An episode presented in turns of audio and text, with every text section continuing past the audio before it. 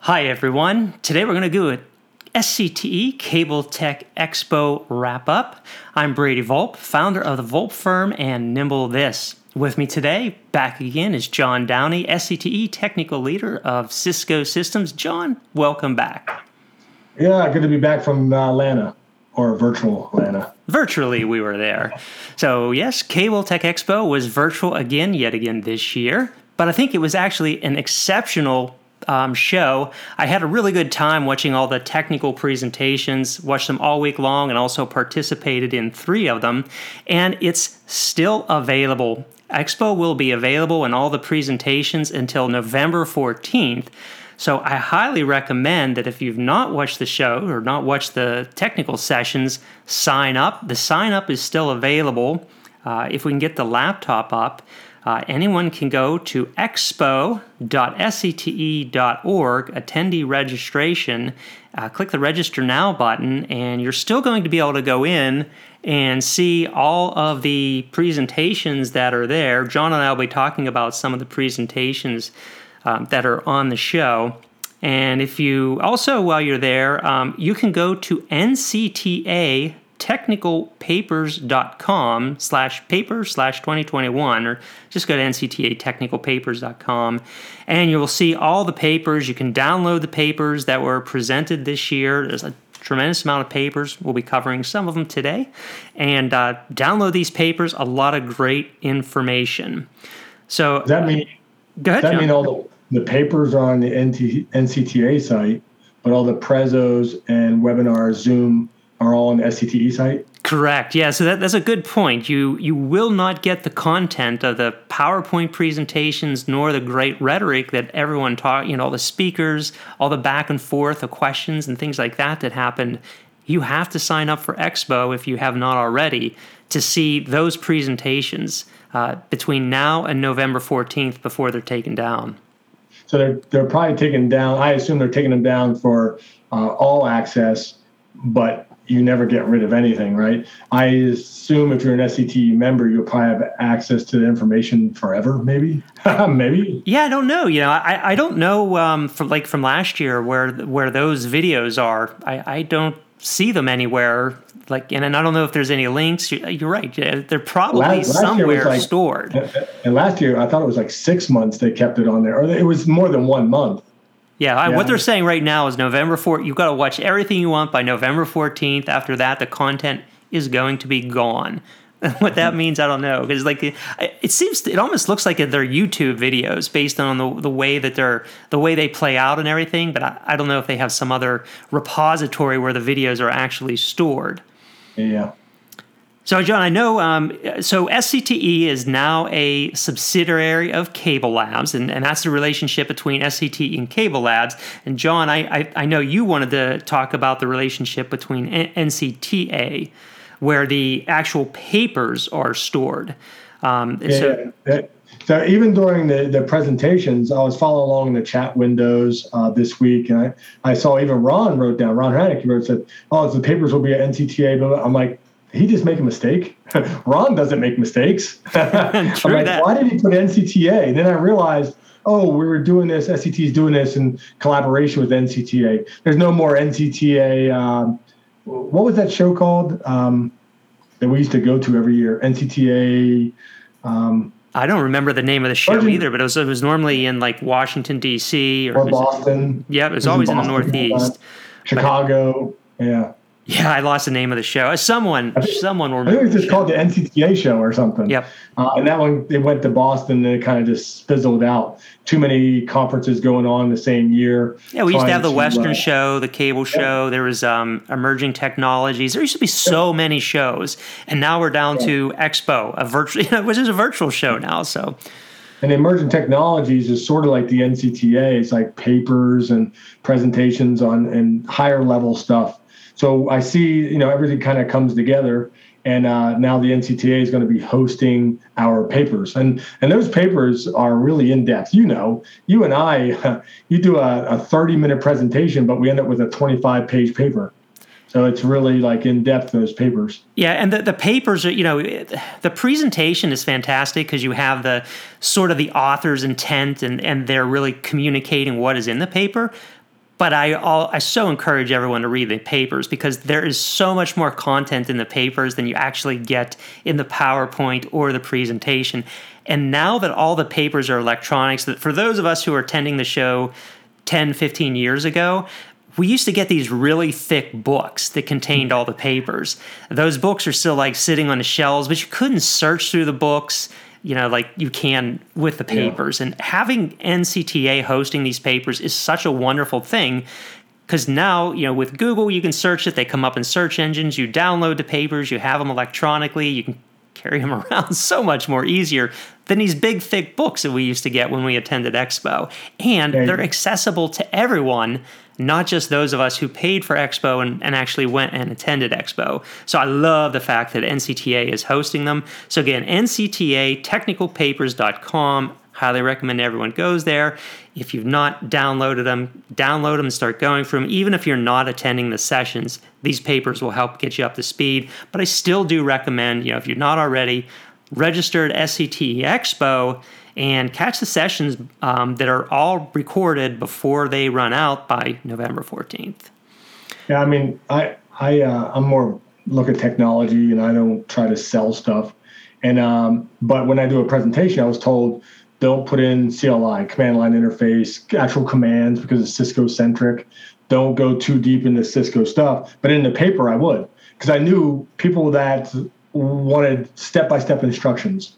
Like, how do I there get a modem out of partial service? I can put it in the paper, but I couldn't put it in the presentation. Right. So, yeah, that's why my papers ended up being 20, 25 pages long because I was more meat and potatoes. I wanted to make sure it was like actual information that people could use, not well, you need to think about this. Most of the presentations you watch is up, well, you really should take into consideration, or you need to think about this. And of course, I thought about that. That's why I'm here listening to you. I'm hoping you give me some information I can use. So I used to, I, would, that's why I would put very specific information into my papers. Yep. So just go to the paper, you'll see it. So, um, starting off, are, are there any presentations that you saw that you just absolutely want to recommend to anyone? I know I have a few, a couple that I'm going to throw out, but well, I got to recommend yours. I got to recommend yours. The PMA. I thought the PMA was good. Um, you know, there's there's a trade off in everything we do, and the PMA. Tell everyone what PMA stands for. Proactive. no, it's not. Pro- Every, anytime I get a P, I want to say P. It's the profile management application, and um, I, I, also want to say there the the presentation that came right before me um, by Kathy Fox. She talked about water soaked cable and how you can detect that. Um, uh, those issues in there. So, so let me. I'm right up on a screen here. I have all the presentations. You can filter by date. So my my presentation was on Wednesday, October 5th. I'm showing that up here, so I can just find that one. October 13th. Not October 5th. October 13th, you're right. Thank you for catching that. So it was down here. So this is kind of what you get when you go into the virtual experience. Um, I'm just looking for it down here. I know I had a hard. So here, this was this was the presentation: new tricks in proactive network maintenance, like finding water and drop cables. So if you know, for those anyone who has not seen these presentations, this is the experience that you get. You can go in and click watch again. Uh, this comes up. Um, you'll have a presenter that starts speaking. I'm just going to skip just a little bit paper, ahead. It became the same sentence that you will but be this presenting. is Kathy so talking that's about how you got me today. We're using the upstream more, and people are uploading more things. But with all the streaming video, so cool. everybody who's watching, she did such a fantastic job in her presentation talking about water soaked cables, what you see, but even more, she went into the importance of the craftsmanship things that technicians should look out for, things that they should do when they're properly connectorizing cables, uh, just a, a, lot of important information about how you can prevent water getting into coax cables, what happens when water gets into the cables, how we can detect that using full band capture. And she just really, really nailed that down. And now my presentation that followed hers, and she was a tough act to follow, but mine focused on how um, this profile management application or PMA can help improve OFDM and OFDMA, how it can get more speed out of it for end subscribers and also make it more robust. And that's that's basically what the profile management application does. And the more, I mean, it adds, it's going to add more complexity, uh, and you might need an external server or computation to uh, take into account. You mentioned could be close to 8,000 subcarriers per modem. It's like 7,600 and some subcarriers per modem. And you're trying to track that over time and hundreds of modems, thousands of modems. So something has to store that information and look at thresholds, not just in one area of spectrum, but all the subcarriers for that modem and decide can I make a profile that suits that modem and I don't just drop it from 4K QAM down to 256 QAM for the whole spectrum when only this sliver of spectrum is bad for that modem? I need to maybe make something that says, you know what, don't schedule traffic in that spectrum where it's bad for that modem. Or drop the modulation to 64 QAM just in that part of spectrum where it might have LTE interference. But don't do it for everybody, just do it for that one guy. You know, so it's that that's where it gets more complex, right? That's where we're talking about machine learning, artificial intelligence, um, any other acronyms or bombastic words we can throw out there. Correct. But you know, going back to going back to Kathy's, the one thing because we had uh, Larry Wolcott on that one time talking about it, and I thought it was really interesting. Very focused discussion on water and a cable, which was great.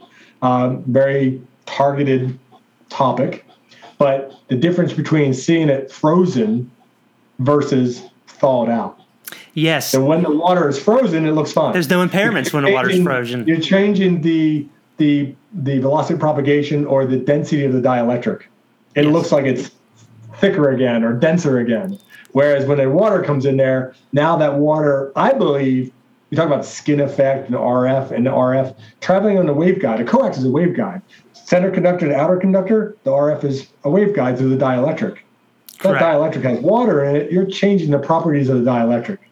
And the water's not always there because we get dry times and warm times, or you know, wet times. So uh, yeah, imagine how complicated this is for technicians to troubleshoot something like that. The subscribers complaining, maybe the technician goes there when it's when it's freezing out, or they go there when it's dry, and then the, you know it rains or it warms up, and the subscriber calls back mm and says, "You were just here yesterday, but my problem's back again." So, really, yeah. really challenging problems.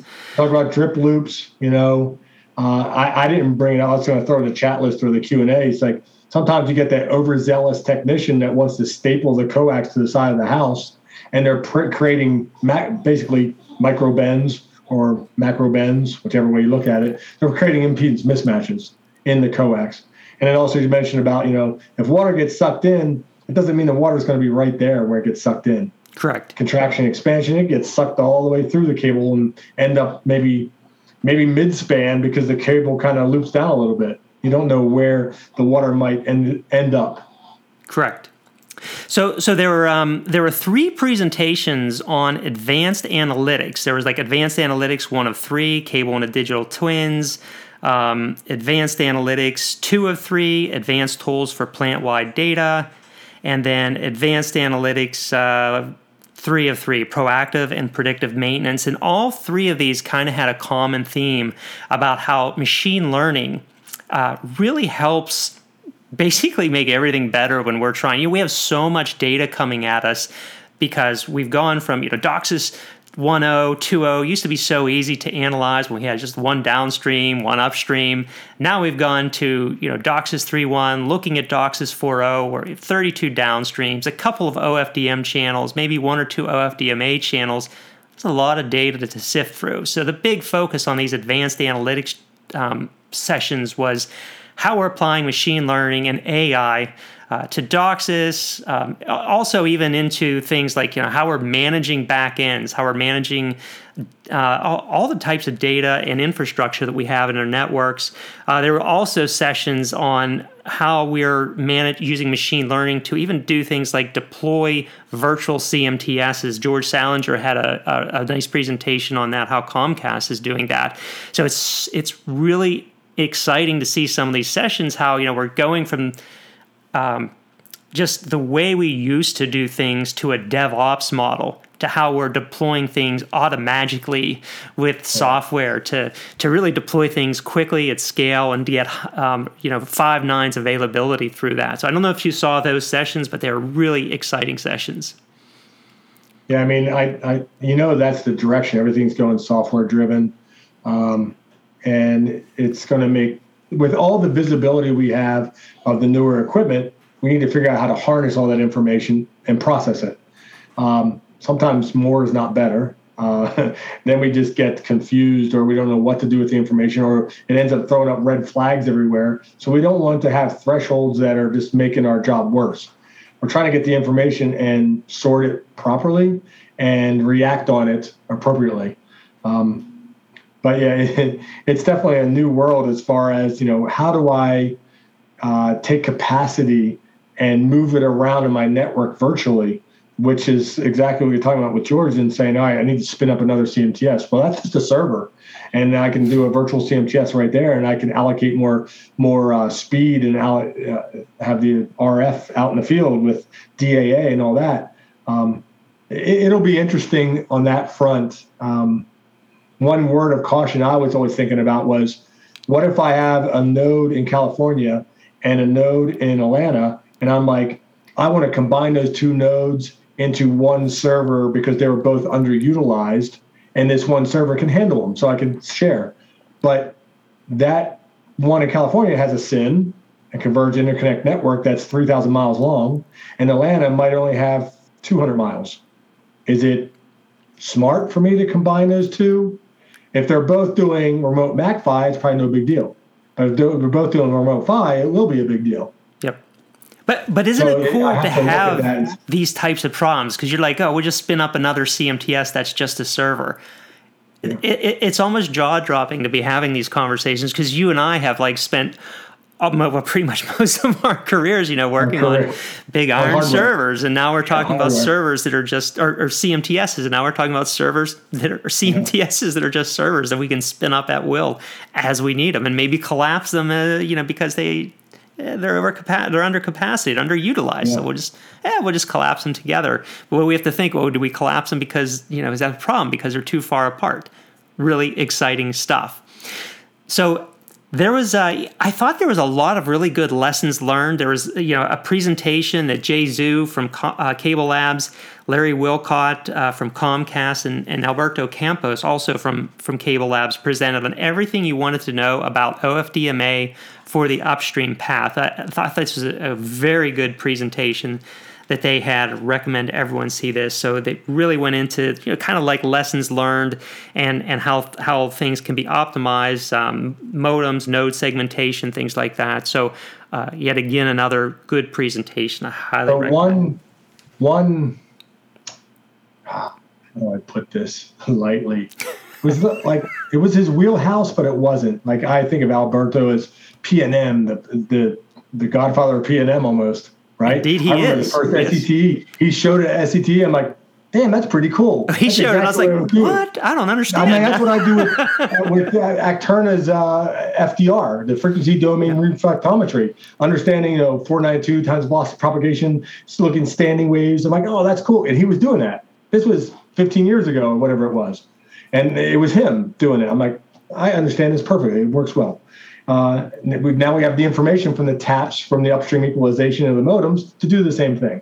Find a distance to the fault or distance between two two faults, like a vacuum, right? Yep. Um, and I and when he did his presentation a couple days ago, I'm like, this is really not what I expected from him because he talked about, I believe, taking coax to 18 gigahertz, 30 gigahertz, and how much capacity could we really get out of coax? And then I was listening, I'm like, this literally is a pipe dream. it's a pipe and it's a dream, but do I really want to even think about this if it's something that might not happen for 10 years, 15 years? And, and I get it. It's like one of those things that would have been perfect for emerging technologies. But when I think of SCTE, I think of what can I do today? What can I exploit today yeah. to get more speed or optimize my network? And that was something that's like our coax has plenty of what do you call it uh, uh, runway our our coax has plenty of runway if we if we want to go DOCSIS 5.0, which is not even out, right?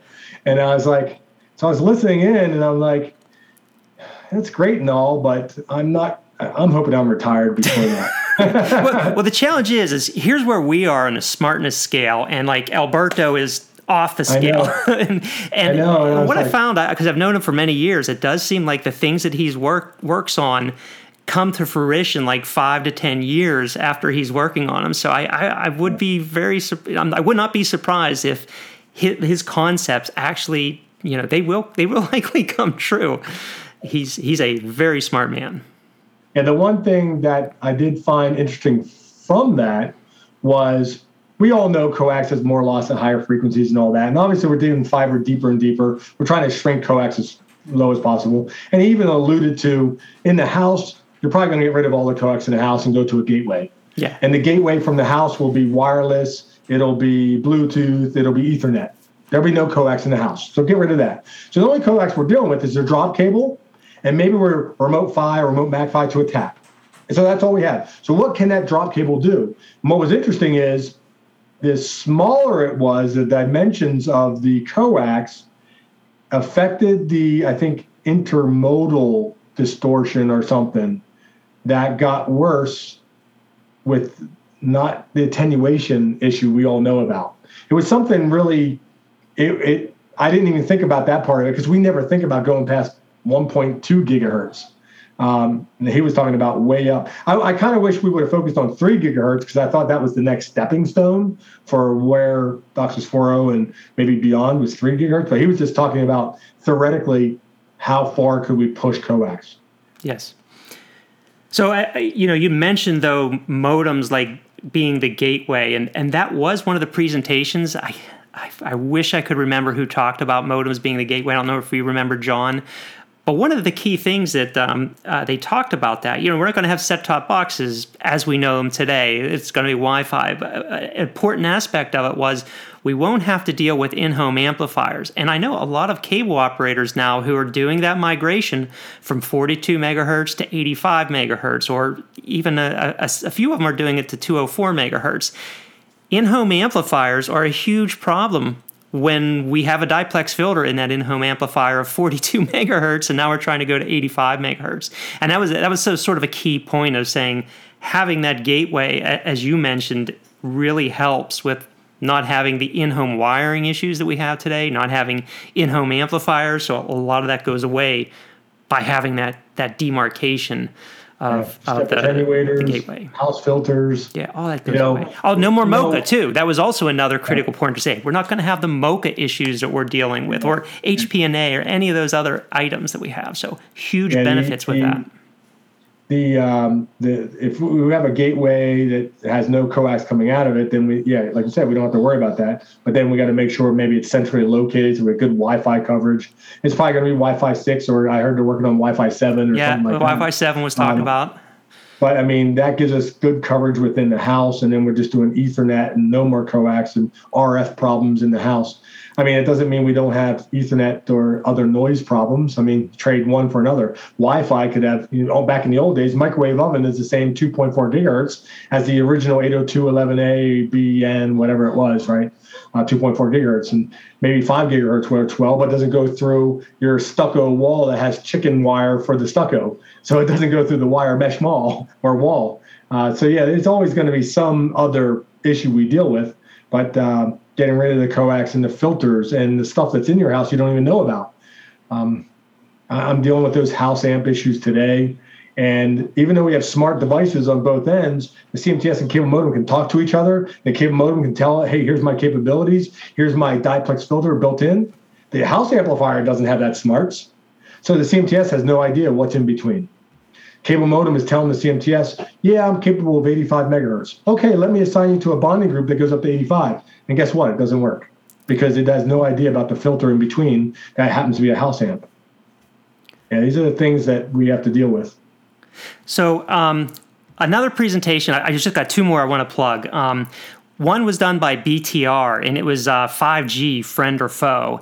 And the conversation was really amazing because they talk you know it, it, can go both ways it depends on whether or not cable operators are aggressive with 5g who, who, who gave that one it was BTR. Uh, it was it, it yeah. was I think it was BTR magazine. They had uh, uh, like a workshop on it. I think and I think John Chapman was in on that. Um, I know John Chapman was in on that because he did a, a, he did a lot I, I, I, actually I actually uh, offered that as a title to John and some other people. I said I'd really like to see that very five G friend or foe. Yep.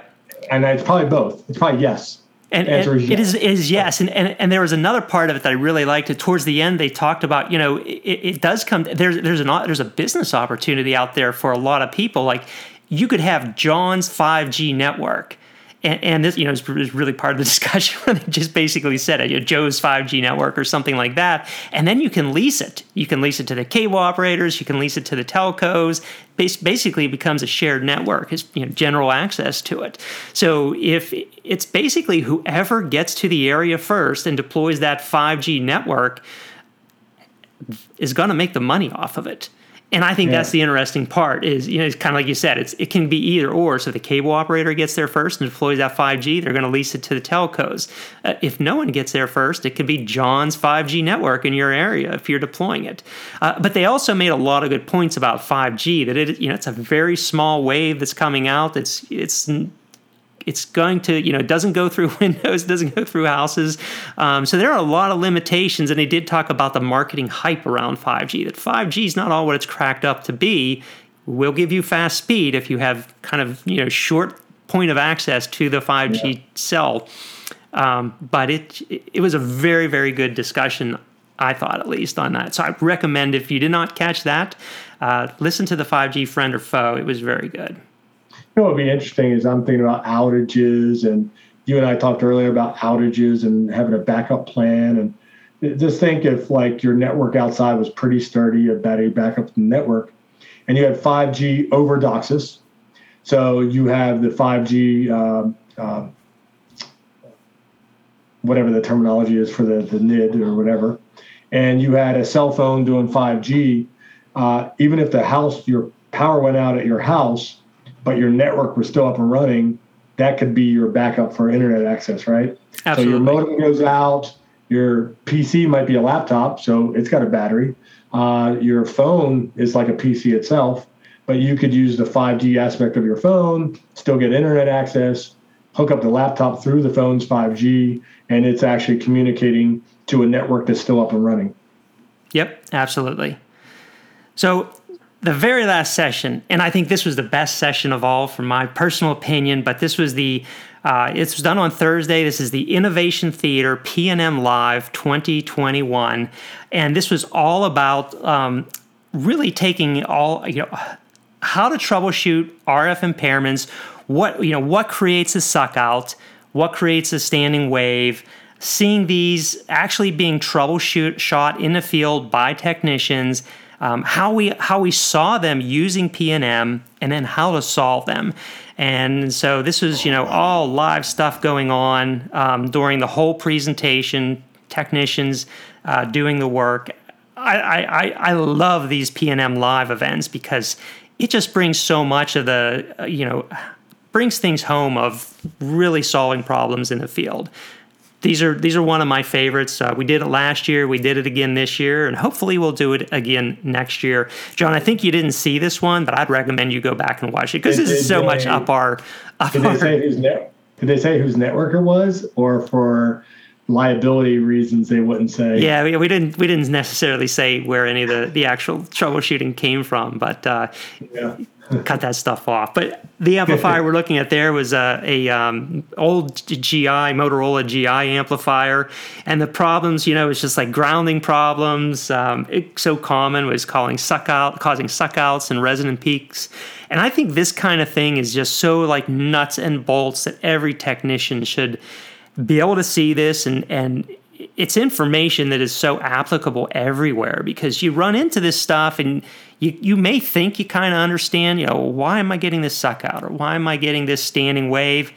We cover that in this discussion. And there's like, you know, Ron Hranac is here, uh, Larry Wolcott, Jason Rupe, myself.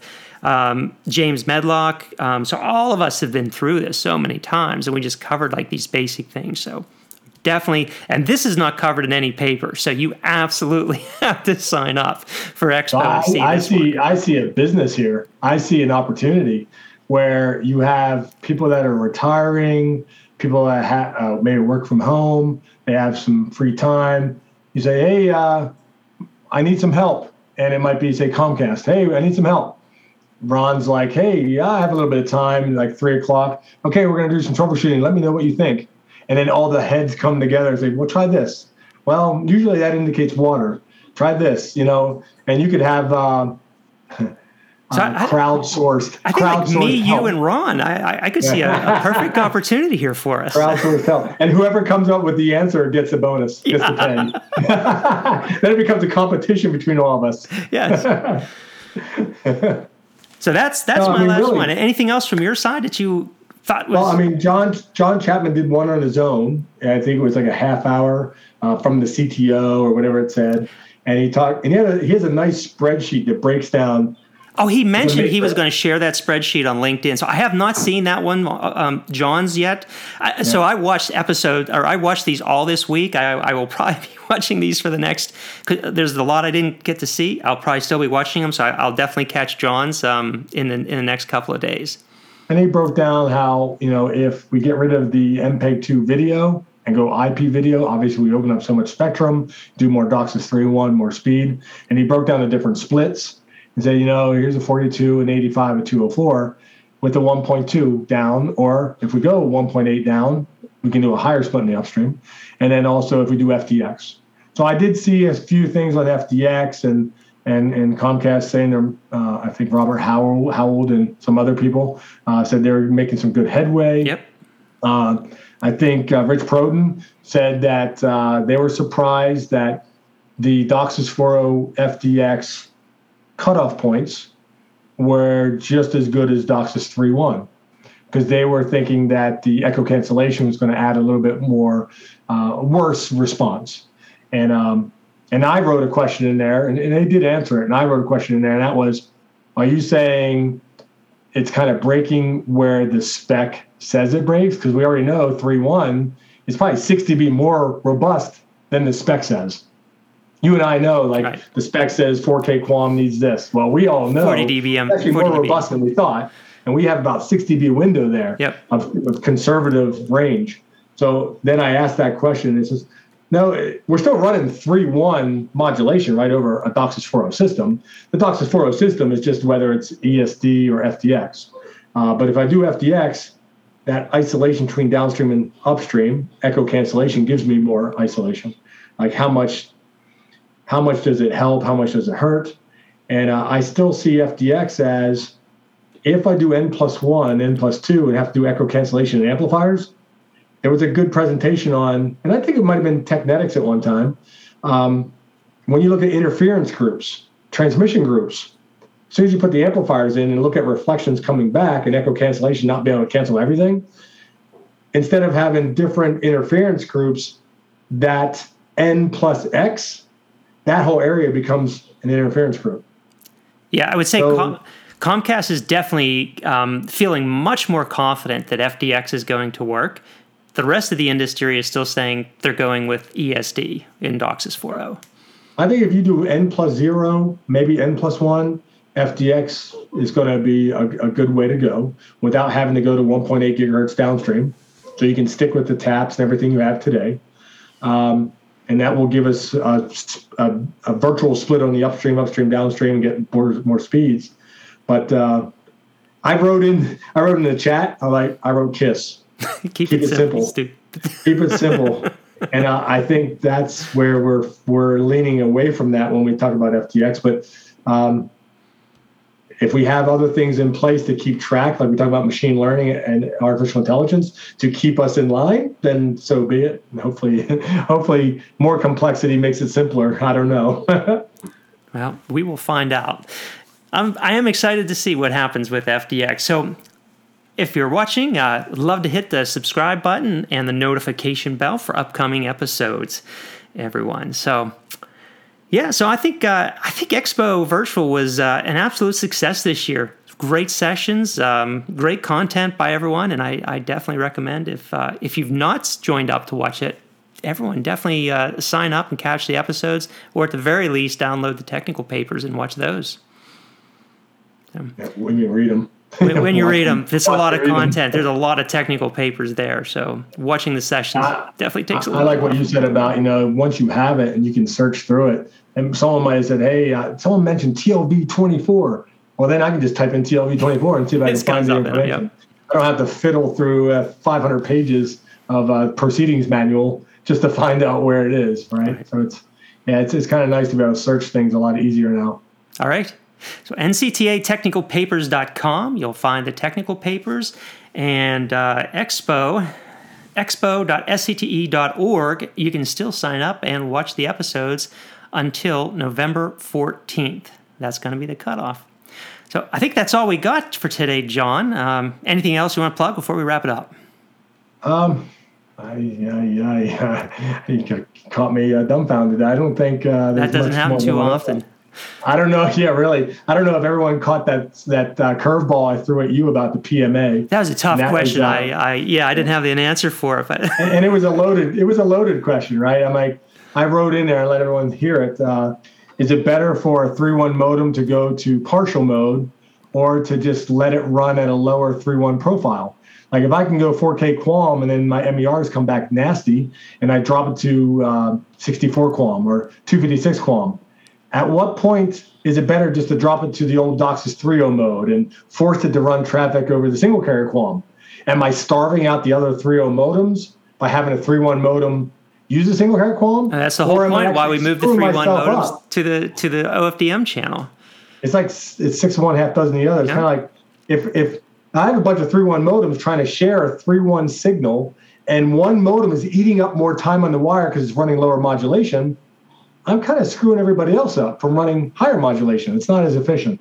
So there's got to be some inflection point where you're like, you know, I'll let it run down to 256 QAM and maybe I can always keep it online, but at some point I should say start running more traffic over the single carrier QAM at 256 QAM than to utilize time in the wire for OFDM when I have other modems that could use that same time more efficiently at 4K QAM. You understand? It's yep. it's, a, it's a matter of efficient usage of spectrum and time. And you also ask, you know, is it okay to leave a have a modem run at profile zero, which is the default profile for a modem to register with a CMTS? And it's actually a question I, I thought for myself then. Well, what happens if the modem continues to run at profile zero? Is that a problem? Does the CMTS care? Does the modem care? Well, uh, your neighbors care. So let's say you're running you're running a profile zero, and it's like I said, 256 QAM. You want to do one gigabyte of traffic transfer with that type of speed, with that type of spectrum. Let's say, for the sake of argument, it's one second of time.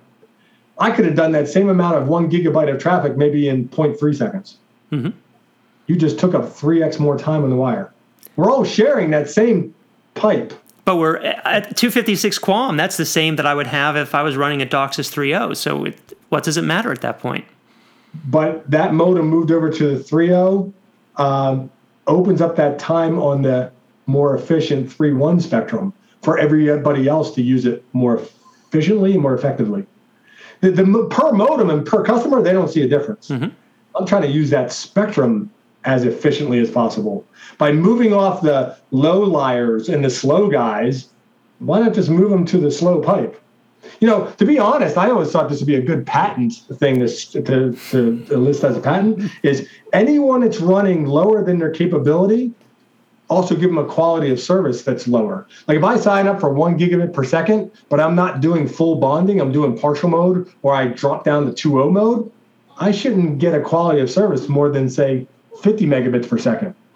Yes, I limited you down, I rate limited you down, but I also don't want you to eat up the pipe for everybody else. And I should raise a flag that says, hey, go out and fix him. Right. Because if we don't raise a flag and the guy's getting good speed, but his speed is screwing up other people, well, how is that efficient use of my spectrum and my time? You know, I, I that's where the machine learning and proper SNMP, IPDR, and everything else, and controlling abusers, or in this case, it wasn't an abuser; it was more like a denial of service it's, attack. It's, a guy working not optimally. Yeah, he's in paired mode, but his quality of service, his CM file, still is listed at one gigabit per second. Yep. so it'll get there. it'll get there. All right. It was a good. It was a good question you asked. You caught me off guard uh, you know, live. I thank you for that, On John. On purpose. It was good. All right. So we're going to wrap this up. Um, I want to thank uh, some people in our chat room. Hi, Levy. Hi, Brian. Thanks for joining. And Mr. Green. Uh, yes, it is uh, like one ninety nine or two hundred dollars U.S. dollars to uh, sign up for Cable-Tec Expo. But I do think that two hundred dollars is worth every penny of it for all the content that you get, and hopefully your employer will compensate you for you because it is so much good content on the there. Papers free? The, the papers free? the papers are free to download from NCTA, um, uh, the the NCTA site. Yes, there's no cost for that, but you don't get the you don't get the content from Expo of listening to the speakers and seeing their presentations. So, so someone in the company is going to download it and they're going to watch it all together. Can't stop them from doing that. all right, John. Thanks for your time today. Thanks everyone for tuning in, and uh, we'll see you uh, in a couple of weeks for our next episode. So long, right. all. Take care.